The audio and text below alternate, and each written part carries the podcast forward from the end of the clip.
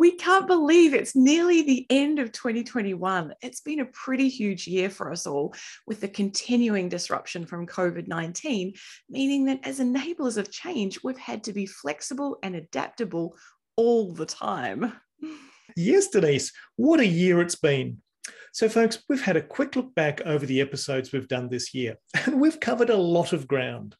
We started back in February with an episode on using pre-questions to boost the learning from our videos. And since then, we've explored predicting the rate of adoption, improving our efficiency, the diffusion of innovations theory, a range of tips for managing the online environment, and using a theory of change. Phew! It has been a lot, John, and we have particularly appreciated the feedback we've received. You've shared your thoughts and ideas, resources and experiences, and we've learnt from this. Thank you so much. Yes, Denise, I love the two-way conversation that we've been able to have this year. So, folks, we want to finish up the year by letting you know that we've enjoyed having you as part of the Enablers of Change community. We're really looking forward to continuing to provide you with thought-provoking material in twenty twenty-two.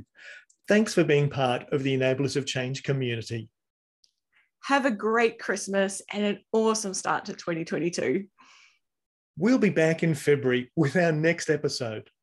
All the best until we meet again.